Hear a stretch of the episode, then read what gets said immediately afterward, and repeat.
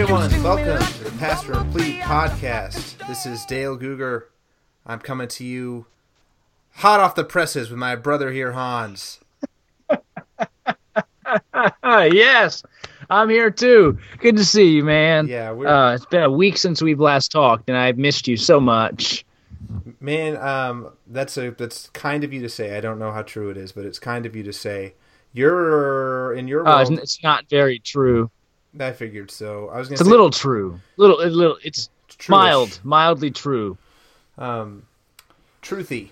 In your Ethan says ish all the time, all the time. He's like, uh, I was like, how was it? Good, and he's like, ish.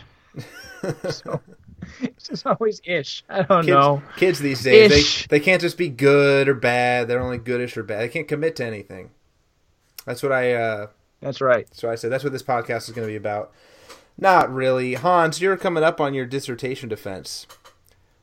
How you feel about it? Yes, I am. Um, in just a couple of weeks, I should be done with, that thing. And um, my advisor was very gracious to be like, okay, here's what you need to be ready for 10 minute overview, be ready to answer questions. Don't get defensive. Write down notes of adjustment they want you to make. Uh, if they push back, graciously respond, hold your ground, and explain why you did things the way that you did them. You'll do fine. So they don't want So you it to was be the pep talk defensive in a defense. I guess that's kind of true. makes they don't little want sense me to to me. Get defensive. I know that's because words are so uh, so important for you. Well, I uh, we wish you um, many happy uh, returns to your defense, Hans. May you be, um, uh, may you not take offense while you are defending, and not be defensive. You've got to walk that middle road, and that road itself. They say that's actually probably the hardest part of getting a PhD is walking that middle road. No, Yeah, I would agree. yeah, I, I guess I guess that's that makes a ton of sense. Thanks a lot for sharing that. This is uh, All right, everybody. See you later. Thanks for joining us. I don't know. Um, hey Dale, how did you feel? You know, we've we've had a little bit of time since the last episode. Uh, just curious how you feel it went. Did we do okay? I liked the last episode quite a bit on my own personal opinion. Now, I'm learning the older I get, the less correlation my personal opinion has to truth. Uh, so maybe that's a negative thing overall. My personal opinion, at least when it comes to subjective realities, uh, uh, my personal opinion was that I enjoyed last week's episode. I, you know, I'd rank it, I'd rank it in the top half of our podcast, maybe. Uh, which is to say, Oh, oh, okay, so and with with thirty seven or ish episodes, then I guess we're you know it's in it's in the top fifteen to eighteen things ish. It's somewhere around there. So I, I think it's good as a topic. I thought it was a great topic to hit, and I am um, I'm more interested, honestly, in this week's extension of that. Topic. In yours, well, a little bit, you know. And I said I said that because uh, most of our listeners are not pastors, so I think maybe the take that I will come from might be a little bit more inclusive than than oh, so you set this up to to to to really do me over, no to make me I- look bad. I don't think that at all. I think um, what you offered was a little bit Oh, more. I, I 100% think it. Oh, hold on, real quick. I know this is important, uh, but I want to go ahead and tell a story. Asher made a book. He has a little booklet, and he's he needs it's it's really tiny. It's really like two inches by two inches, maybe even less. And he's telling a story through it, um, and he's just writing these stories. It's like 14 chapters, and every chapter is about two pages of this tiny little book. And um, and so he'll be like, I was, you know, there was monsters in the house or whatever. I was scared half to death. Not literally, of course.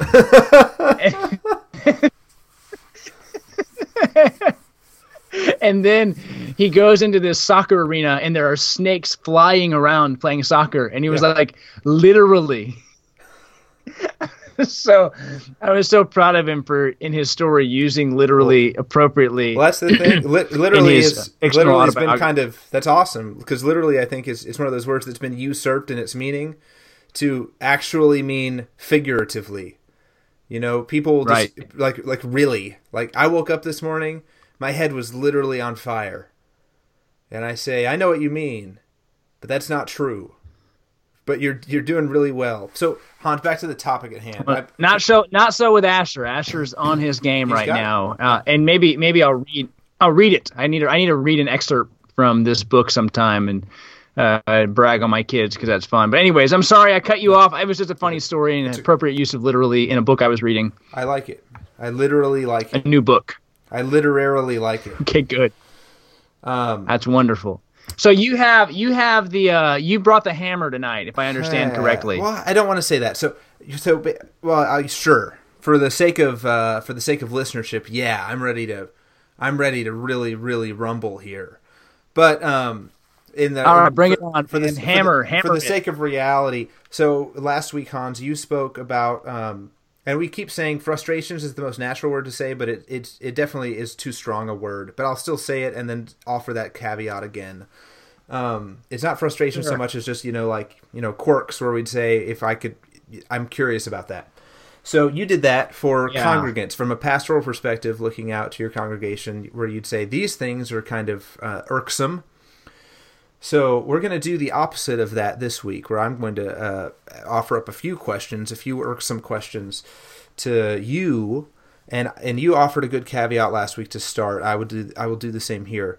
Where I whereas I offer these questions, I don't want anyone to think that there's any kind of subtext that this is a uh, a frustration I have with my pastors, or even like, or even that when I point out some of these foibles, that it means the people that are involved in these things, I I consider you know, um, anathema, or anything like that. I I think in a in a spirit of light, Except for me, which I Yes. appreciate. in a spirit of lighthearted engagement, these are just things that I think are kind of fun to poke fun at. And uh, Well, you do your thing. So we're going to go one by one, and you're going to poke fun at, at pastors, and I'm going to respond Sure. uh, defensively. In, Yes. With the appropriate level of defense in, You- prepara- in preparation for my own defense. I think you can respond defensively in this case because there's no uh, no holds barred here. Anyway, Hans, first question. First question. I'll ask the question, then I'm going to give a little bit of background to the question. The question is, Hans, how many equipping conferences does a pastor need to attend? And are these conferences really just like an extension of, of youth summer camps, but for adults and for pastors, and uh, just basically a chance to take a mostly fun vacation. But it's just, but you get to call it like, you know, a useful part of ministry, a ministerial opportunity. And what I, when I say that, I say that thinking like, um, we exist in an age that seems pecul- peculiarly adept at training pastors as in a reformed-ish pastor of today's today's world can in a single year if they so chose attend a gospel coalition, conference a nine marks conference a um, an erlc conference guilty went to that one um, what are a couple other ones And Goodness. flooded on the way back. I know. So I I'm I paid my dues. Um, would that everyone that attended such a conference have to pay materially for the T for conference? G. You forgot T for Yeah, G. Together, for the gospel. Different than the big, Gospel big one. Coalition. Different than the Gospel Coalition, but you see all these God things that, Conference for Pastor. but it and does, oh there you go, and you see all these conferences that probably honestly to tell me if this is an unfair, Exponential. unfair characterization probably over Exponential East and Exponential West. You have to do both of those. Thank remember, you, have to go to Thanks for- Florida and to and to California. So, so thanks for filling this out. So so but and and probably these conferences they share like 80% of the same speaker lineup. Um or at least, yes, you do. you know, it, it- with like, you know, of course the headliner being being the guy that's specific to that brand, that organization. Um, but they'll all speak at each other's conferences. That's fine, and all the, they're all good charitable Sure. Christian friends. So the thing that I would say is, it seems almost like we exist in an age right now in the church where we are really, really good um, at at at lining these things up for pastors with like kind of just uh, the congregation at large. Sort of, you know, does, it's not the world that they operate or participate in. Just give me your give me your thing. uh, okay, so for one, it just sounds like you're wicked jealous. Sure, why not? Yeah.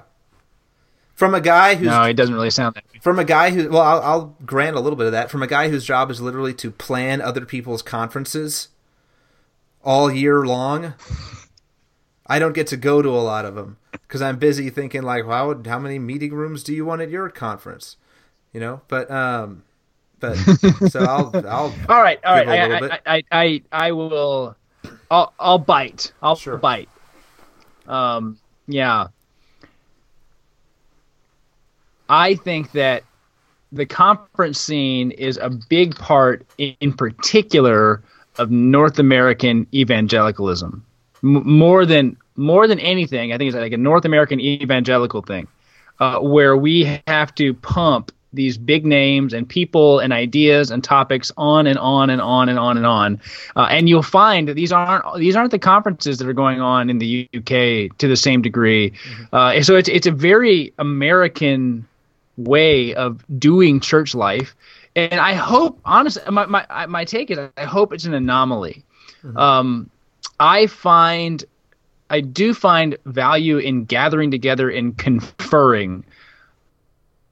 Um, there is something incredibly valuable, from my opinion, in pastors being able to get together with other pastors or other ministry leaders and talking to them about what's going on at their church. Because there are a few contexts where you are able to have that conversation and have it safely.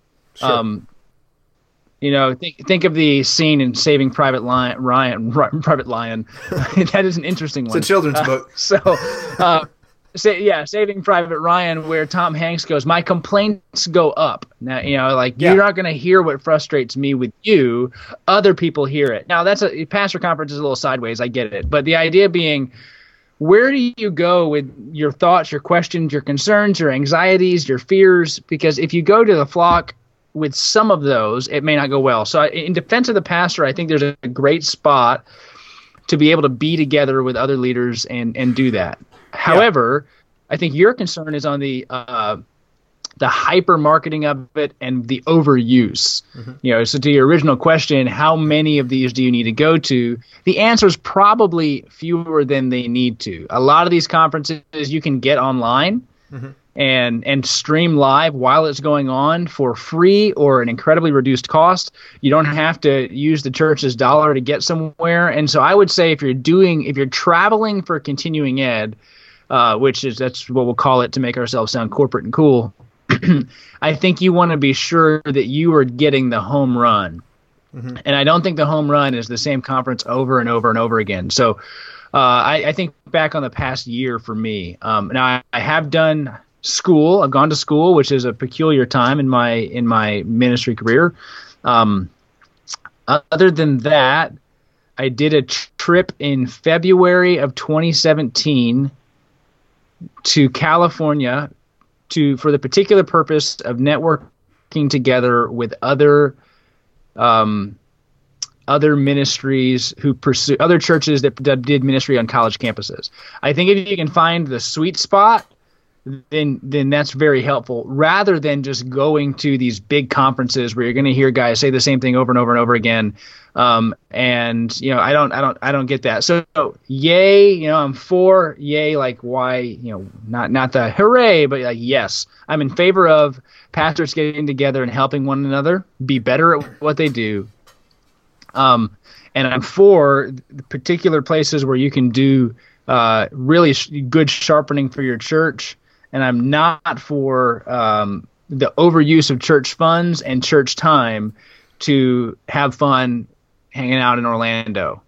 yeah That's my that's my personal take. That's- um, that's fair. I And I even it's funny because Andy Stanley, who Andy Andy Stanley, who who does this, he was teaching uh, at a Catalyst conference or something like that on either trust versus suspicion or on systems. I can't remember which one it was. Uh, and he was like, you know, and so your pastor goes and speaks, and you know what that means. He gets to go collect an honorarium and play golf.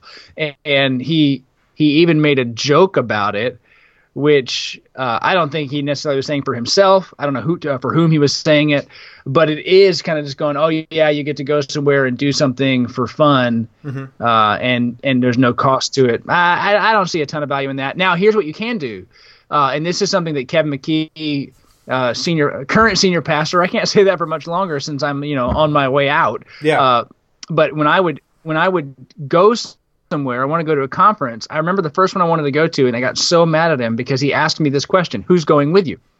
Mm-hmm. And I was like, I don't want anyone to go with me. I just kind of want to go by myself and enjoy this conference. Um, he's like, no, you got to bring somebody. And I brought Steve Elworth. He came with me, and uh, we went to. It was a Desiring God conference for pastors. One of the first things I ever did on staff, and um, it's how I got to know Steve. Yeah. And you know, we're I was hanging out with him even today. We're great friends even now. So there's a lot of value there. But that question of who's going with you from the staff or from the flock that you can make this an experience about church life, then you can find a way to redeem whatever in, uh, environment you go to and make it beneficial not just for you but for your church. And if you can do that, I'm for it. Cool. I hear you. I appreciate that, and I think uh, as you probably, I don't need to say too much about it, but you probably understand. If I don't think any one of these conferences are bad things necessarily, like a you know, like if That's if- not true. Well, so- in the pre in the pre call, you said these are all bad things No. and I hate them. Yeah. I remember that So, specifically. I said that. I, now you're now I you're now you're exact it on me. No, so I, you know, like if someone, if you were to be like, well, which one would you cut? I would say, man, I don't know, I can't make that call. Like, I, I don't think I'm not going to say like cut Gospel Coalition. It's unnecessary. It's just, it's just that it taken in in total, it feels like it feels excessive. Um, and, per- and There per- are a lot. Yes. and particularly when it's um when because you mentioned before, like you don't uh as a pastor, you don't like being put on an unnecessary pedestal. When I feel like if only pastors are going to these conferences, that is is creating a pedestal that they get to sit on because they get to say I've I've been the one that's not not openly. They're not saying I'm not saying like this, but it, it's going to create that distance when they are Sure, but when but they I mean, subject. I mean, yeah. do you have do you ever go? Do you ever have continuing ed opportunities? N- not really. Does your did, does your job ever give you extra training? occasionally, occasionally, but like it might be in the okay. Well, then Yeah. maybe maybe you're an anomaly, but I, I think most people A- that a lot- I interact with do. do have opportunities. a lot. Do, They they have opportunities to go and develop what they do. yeah. and I think it's a. I mean, I don't think it's it's out of out of bounds to go do that. Sure. Um, I think that I and and I don't think it creates distance. But if you go to you know if you're going to multiple ones a year, this is my opinion. That can be a little intense. Yeah. Do you really need? Do you really need to go to that many? Or I would just go, okay, at some point in time, you have to start taking vacation time for this because you don't need to. You, this is now beyond what we as a church would actually support you going to. If you want to go to it, great. Or you got to pick between this and between this, and if you want to go to both, you're taking your own time to do it. We're not going to pay you to do it, and you got to pay your way. Like that. That would be fair, I think. Yeah. Okay.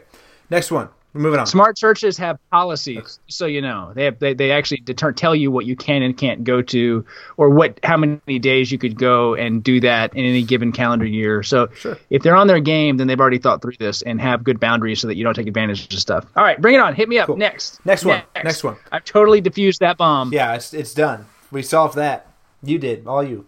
Uh, this next one's an interesting one for me, and and it's another one of these ones where I'm gonna I'm gonna preface it by saying.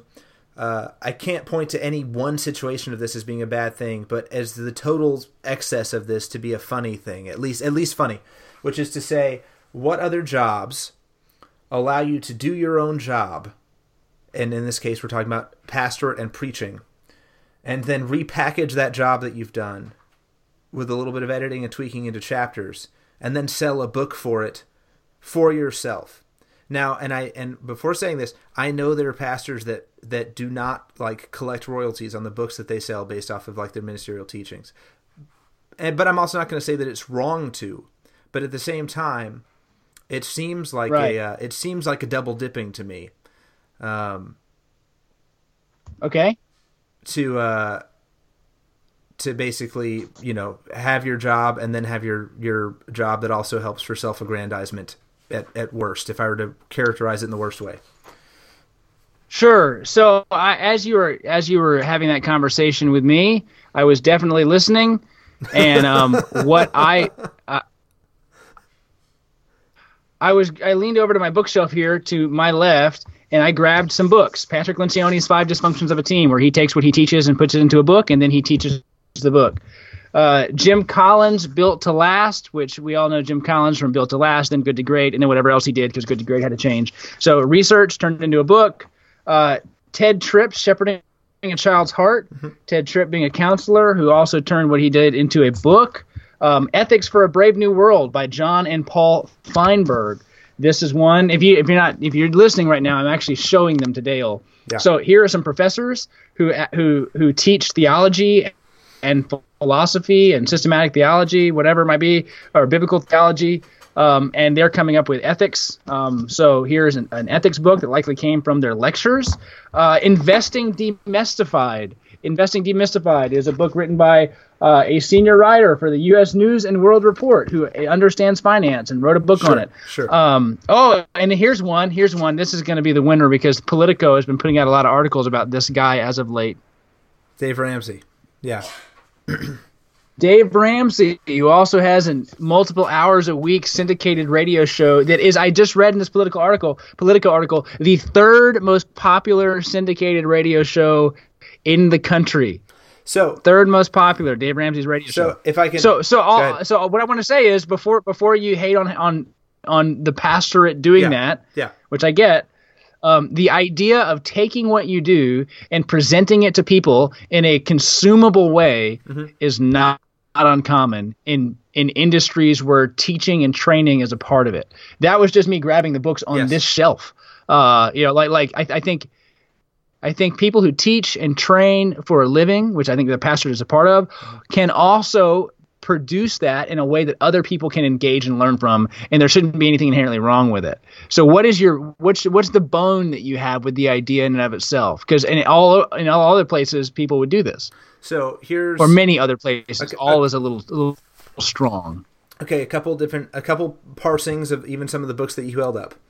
Um, some of them are by uh, academics whose job is your job is sure. an, your job as an academic. So I will go just a little bit at a time. Your job as an academic is to produce work.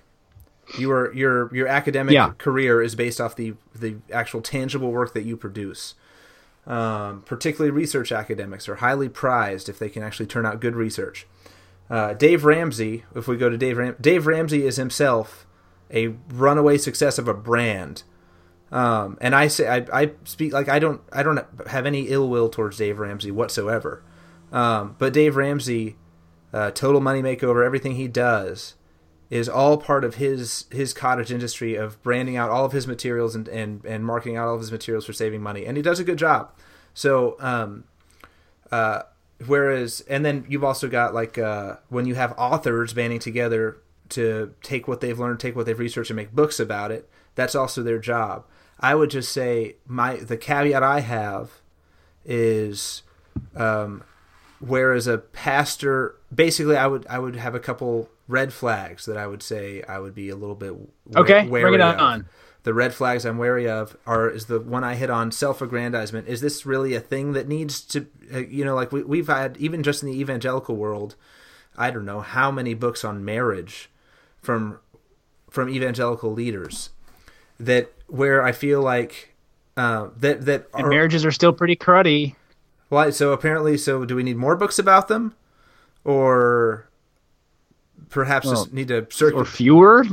well, I was going to say, do but do people really? So I guess what I would say, and maybe it's because I'm overly cynical. Do people really say, you know what? Does a pastor really say, you know what?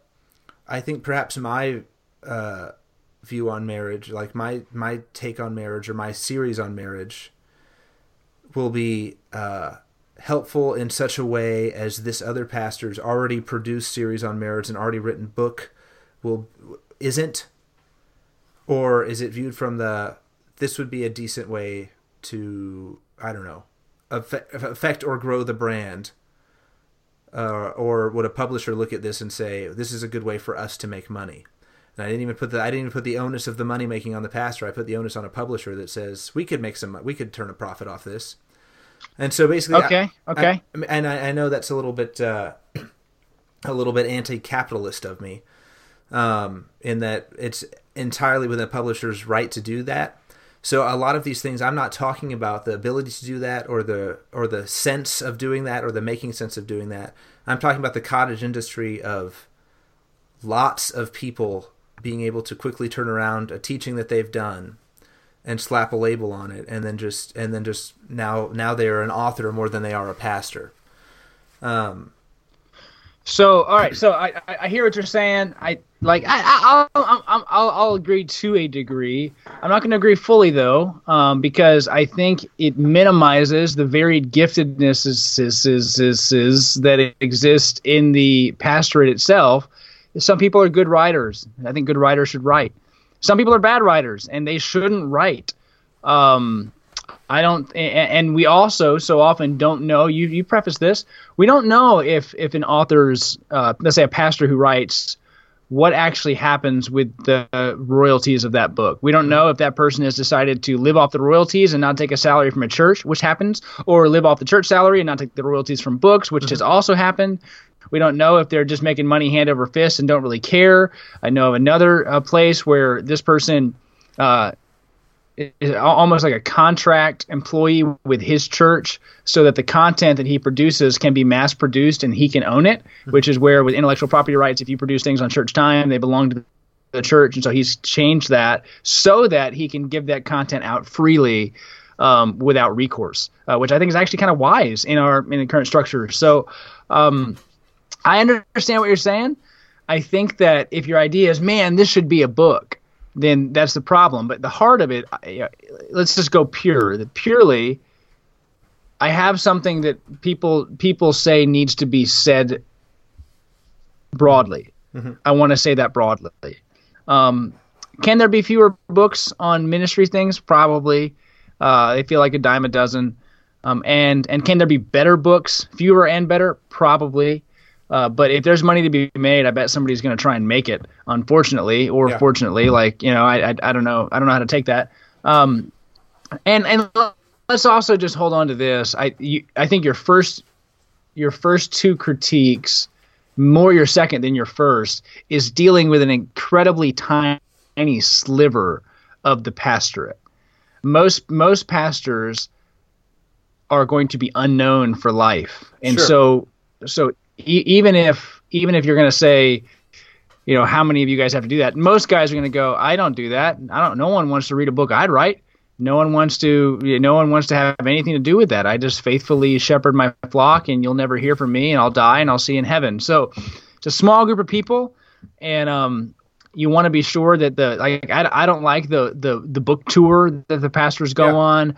I don't like the conferences necessarily that they put on. Like you know if that's the case they need to stop being pastors and be speakers and authors and and, and make the trade because you it's going to be hard to faithfully shepherd your people when you yeah. um, are never there. That's, that's, I don't think that's always the case. I think yeah. I think you can go ahead. I was well I was going to say that that Hans right there I think is really the the crux of my heart towards it, which is to say I think uh, I think a pastoral role, a, pas, a pastoral uh, leadership over a flock is a full time job, and so um, uh, and that's not to say historically there haven't been people that have done that and then done a ridiculous amount of other things.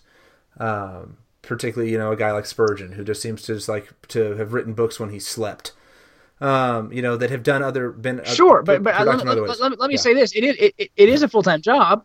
It's a full time job, but I, I look at like my blog, which gets almost no readers, mm-hmm. and this podcast, which gets just about the same amount of listeners, as an extension of pastoral ministry. Mm-hmm. That I can actually have conversations about things that were written and things that were said here beyond, you know, and this is what? This is 45 minutes of an evening that actually extends itself into conversations with the flock where people will text me and say, I was listening to your episode. Thanks so much for sharing this, or what do you think about that? Or I'm curious your views here. And so I think I think it's okay to to look at multiple means of extending your pastoral reach toward people, um, so long as you're not forsaking the shepherding of your flock, the care of your flock, um, and that you're using your gifts. Because not everybody is a bleeding heart pastor. They're, they might be good teachers, they might be good writers. I remember John Piper even saying it's always a hard decision for me to figure out if I should stay and write or if I should go to the hospital and I've yeah. probably chosen wrong at different times over another. So that's always going to be a tension in in pastors and managing expectations and living faithfully in the gifts God has given them. Is that the flavor is always different, um, and you you want to be sure the flock is appropriately cared for, and if you have that role in place, you need to do it. Um, and and golly, I just never profit off of the flock. That that that to me is a is a danger uh, from the pit of hell. Like to to profit off of the church is an incredibly dangerous thing. So I would encourage any pastor to have really high boundaries and accountability with any monies that can be earned in any way other than if they're being paid by their church, other than from their church. Yeah, it's, it's dangerous. So that's it. I think I think uh, you you offer some good counterpoints and then and then balance out kind of with what my chief concern is, which is that um, which is time away from the local church, which is a pastor's I think chief responsibility is their local church if they're if that's where they are. Not to say that they, sure. not, to, not to say that they have to. Yeah. All right, not, hit me up. Not to say they have to be there for their life. I'm not saying lifetime ministry. I'm just saying you know like, you know I'm not saying that just because you're leaving your church means that you're doing a terrible thing. Last one, I think is gonna be the easiest one, uh, and it's because it's it's it's. I think the first two are heavier hitting than this one, but uh, the last one is pastors in the uh, while preaching, using uh, examples from their own life as positive examples or positive anecdotes for their sermon illustrations. And this is just a pet peeve because I think mm-hmm. I think it's already so be, coming from a guy who actually likes speaking in front of people. It's uh, very easy to to make yourself uh, awesome if you if you know how to work a crowd. And I think uh, the tendency for pride is something that you have to combat at every level uh, when when preaching. Mm-hmm. And uh, to draw attention to yourself in that way is a is a is a silly thing. I'm almost I know people on the on the far extreme that would say like you shouldn't ever use personal anecdotes in a sermon, and I'm not there but if I had to lean one way or the other, I'd lean closer to that than using positive personal anecdotes about yourself in a sermon. yeah. Okay. So, so I do have a few thoughts here, and I'll and I'll try to make them brief. But this is a good one, and I actually could be like a whole preaching podcast to me. But um, the the pulpit is to glorify the Lord, not to glorify anybody else right like like so the preaching of the word is to make god more clearly seen in the in the lives and hearts of men and women. And so you're praying the Spirit moves and and transforms people into the image of Jesus the whole time.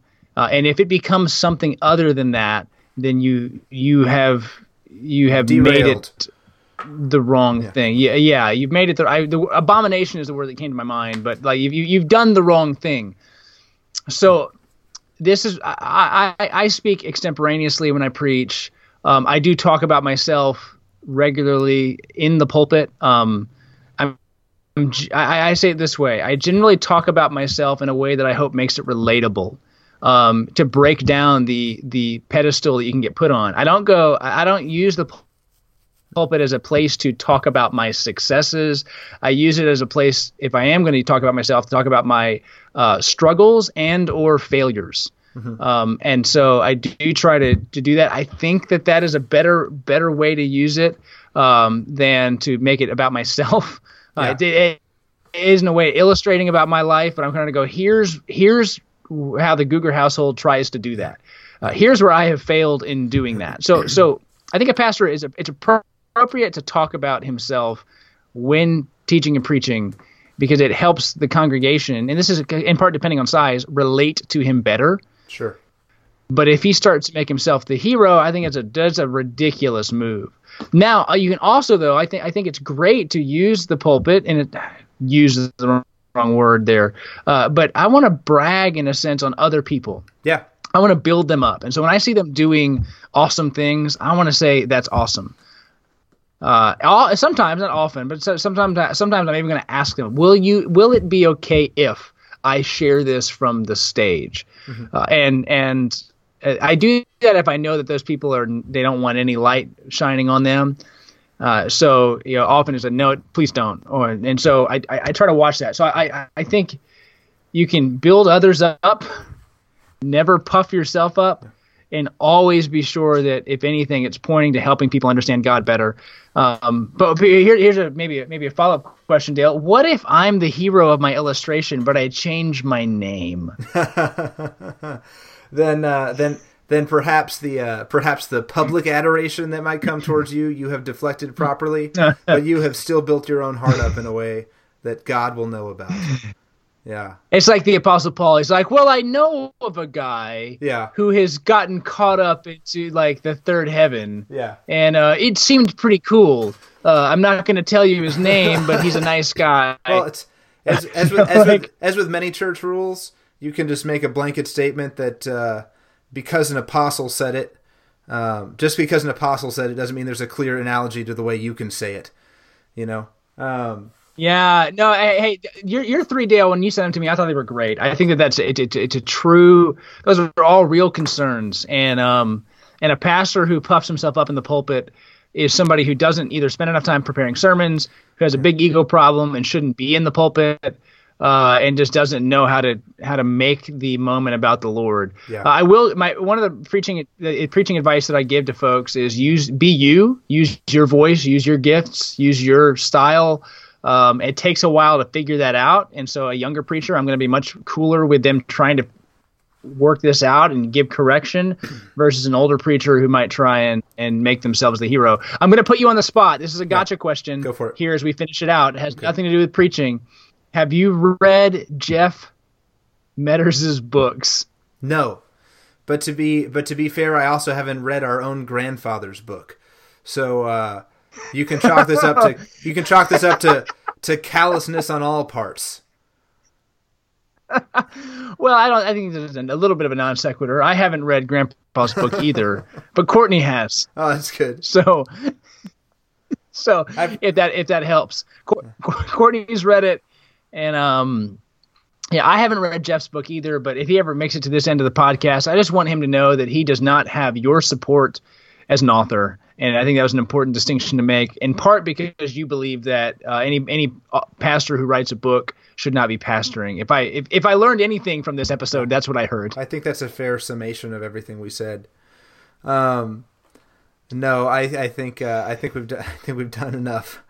Uh, but Hans, thanks for being a sounding board on this one. I think uh, I think basically to sum up everything I've said would be uh, uh, all of my all of my issues I think come from the same heart issue, which is probably to say it comes from my own heart issue, which is that every every way that uh, there are a lot of roads that lead to pride and arrogance, but when you're in a position of public leadership and uh, visible leadership, those roads become all the easier to take.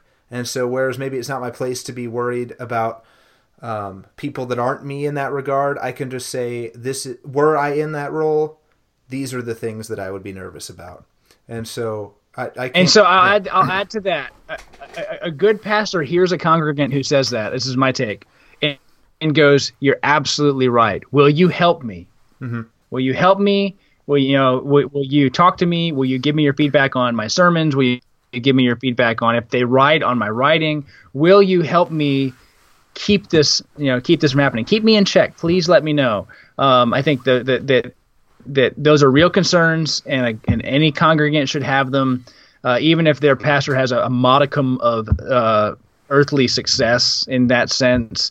Um, yeah, call it out appropriately, graciously, and a good pastor doesn't doesn't reject it, but says, "No, thank you so much. Let's let's figure out the best way to do this that has integrity, that honors the Lord, and allows the church to flourish." So. Uh, fam- my, those are my last words. I want to end with that. that's good, man. I think we're wrapped up here. You got any jokes? Uh, I don't. I don't have. Uh, no. Okay. I, my kids tell jokes sometimes, but not. Yeah. So that's good. That's all right. It's a great ending. I'll see you later. Thanks, everyone. We'll see ya.